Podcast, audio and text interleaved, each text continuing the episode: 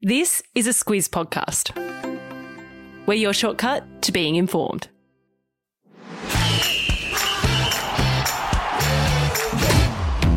Good morning. This is Sport Today, your weekday sports news podcast that puts you ahead of the game. I'm Sam Ferris.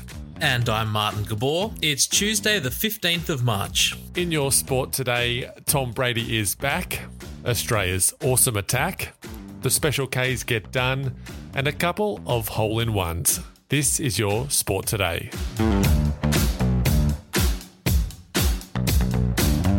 We're kicking things off today with the big news from the sports world. Legendary NFL quarterback Tom Brady is coming out of retirement to play for the Tampa Bay Buccaneers again.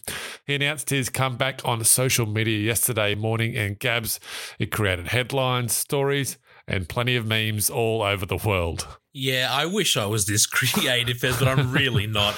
The best one I saw was about how the petrol prices are so high that it's forced Brady back to work. So, in the same week that Michael Jordan announced his comeback from retirement 27 years ago, Brady has done the same thing. All up, Brady's retirement lasted just 40 days from when he said he no longer had his competitive commitment back on February 2. But Fez, he said yesterday that he's realised his place is on the field and not in the stands. So next season will be his 23rd in the NFL and he turns 45 in August. I guess age really is just a number because last year Brady led the league in touchdowns, passing yards, and completions. Uh, it's why he came second in the most valuable player vote behind fellow quarterback Aaron Rodgers. So a lot of Brady and Bucks fans will be happy to see Brady back. His opponents probably not so. And I reckon the person who just bought his last touchdown pass ball probably won't be too pleased either. no, not at all. And check this out. The ball that was thought to be Brady's last touchdown pass of his career was bought at an auction on Sunday for $715,000. Now, that touchdown was a 55 yard throw to Tampa Bay wide receiver Mike Evans in the playoffs. And that ball is likely going to go down in value as soon as Brady throws another touchdown next season. One player who's going to be really happy that ball is no longer his last touchdown is LA Rams defender Jalen Ramsey. He was the guy defending Evans when he scored the TD, and he tweeted yesterday, Thank you. Throw that last touchdown on somebody else. Yeah, well, Brady is already considered the greatest player of all time with pretty much every quarterback and wins record there is. Uh, today's trivia question brought to you by Sportsmate Mobile. How many Super Bowl titles has Brady won? Help us out here, Gabs. All right, well, you're going to need two hands for this answer. Lots of Super Bowl titles for Tom Brady. Uh, find out the answer at the end of the show. To Pakistan now, where the second cricket test match is very, very much alive. It had been pretty hard work to get wickets, but Australia had no issues on day three. Gabs, the Aussies took 10 wickets and they hold a very big lead. Yeah, and I don't think day three could have gone much better for the Aussies. So they declared on nine for 556, and then they bowled Pakistan out for 148. Now, this Karachi pitch is meant to spin, but it was actually reverse swing that did all the damage yesterday. Now, reverse swing is when the ball moves in the air if one side of the ball gets really rough from an abrasive pitch or the outfield. And Mitch Starc, he is very good at reverse swing bowling, and that's why he picked up three wickets and was on a hat trick at one stage. Debutant leg spinner Mitch Swepson, he got his first test wicket and also had a run out to get the inning started. Australia then batted again and they are 1 for 81 with a lead of 489 runs. Yeah, Australia took just four wickets in 239 overs in the first test, but took all 10 yesterday in just 53 overs. Australia will be looking to win their first test in Karachi when play resumes at 4 pm Australian Eastern Daylight Time today. Watch it on Foxtel Kayo and listen on SEN Radio. Let's go to tennis now because the Special Ks have been handed an L in the Indian Wells event. Uh, it ends their winning streak that included the Australian Open doubles title. Gabs, tell us about their opponents. Well, Fez, everyone seems to have a special name these days, and it's no different for Team Sockner. Now, that would be American pair Jack Sock and John Isner, who won their match in straight sets yesterday. Now, these guys are pretty similar to the Special Ks because they are both single specialists who team up whenever they can or want to. They're also pretty good as well because they eliminated the number one seeds in the first round of this event. This was the first time we'd seen Kyrgios and Kokkinakis team up since their Oz Open success, and they have said that they might try to play together again at the other Grand Slams this year.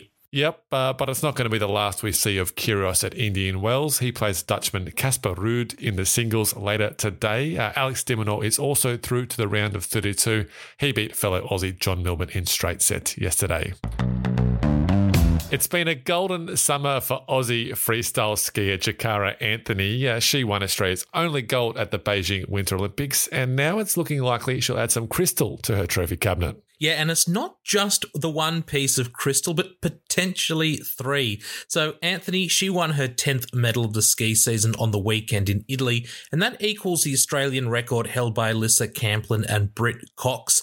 Anthony won the dual moguls. That's when two skiers go head to head down a slope full of bumps with some jumps thrown in in the middle. Now, this is her second dual moguls gold medal to go with the gold in the moguls and six other podiums this World Cup season. So, Fez with two events left. Anthony's ranked first in the dual moguls, third in the moguls, and first in the overall category. And the winner of each category, they win a crystal globe.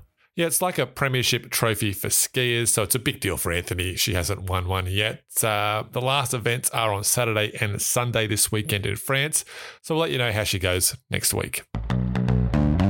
We started the show with Tom Brady, and now we're going to talk about another legend of American sports. Uh, LeBron James is used to breaking basketball records all the time now, but Gabs, yesterday, he did something no one has ever done before.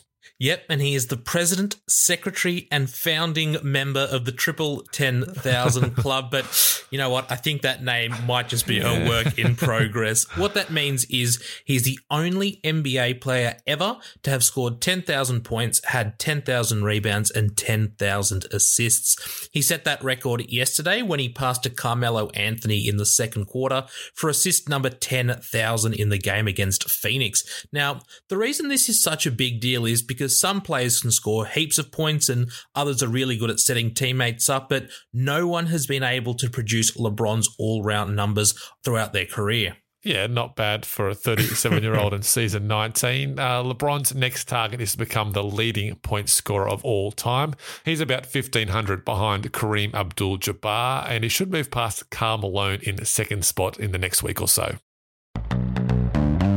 Yesterday, we spoke about how rain had caused big delays at the Players' Championship golf tournament. Uh, well, the skies have cleared and the players are back on the course. And Gabs, we've seen two hole in ones, the first on a difficult hole this week. This one was by Ireland's Shane Lowry on the iconic par 3 17th of the stadium course at TPC Sawgrass. Now, Lowry's pitching wedge landed about 10 feet past the hole, but then it spun back into the cup for the ace. But while that was heaven for Lowry, the 17th has been hell for the players before then. When the rain cleared, the winds picked up and that sent balls everywhere. On Sunday, 29 balls were hit into the water as gusts of wind hit 70 kilometres per hour. The wind has settled and Lowry made the most of it, and so did Viktor Hovland, who hit another hole in one this morning on the eighth hole. I've put links to both hole in ones in the episode notes. Uh, the Players' Championship continues today with Aussie Cam Smith in the lead this morning as we record this podcast. All right, time for Catch This, the stuff that caught our eye on what's coming up. And Gabs, on the weekend, I binged a lot of the latest season of Drive to Survive. It follows last year's Formula One season. We all know what an epic finish it was to last season, but it's great to see all the behind the scenes stuff. Uh, definitely check it out. It's on Netflix. All episodes are available now. What about you? Yeah, well, I'm about 40 years behind you, Fez. Uh, I'm watching Winning Time, The Lakers Dynasty. If you like big hair, flashy clothes, and even a bit of basketball, you might want to check this out as it looks at the Lakers throughout the 1980s. That series is on Showtime on Foxtel, and the first two episodes have already been on, but you can catch up on Foxtel Go. Lots of titles for the Lakers and lots of titles for Tom Brady. Today's trivia question brought to you by Sportsmate Mobile. We want to know how many Super Bowl titles has Tom Brady won? Gabs, you got to count them on both hands. How many? He's getting greedy, Fez. I'm talking about one of the seven deadly sins. He's, of course, won seven titles. Seven. He just needs one more for eight fingers, and then it's onto the thumbs. Uh, all right, that's it for us today. AFL season starts tomorrow, and Lucy and Martin will be with you tomorrow to preview it all. They'll catch you then.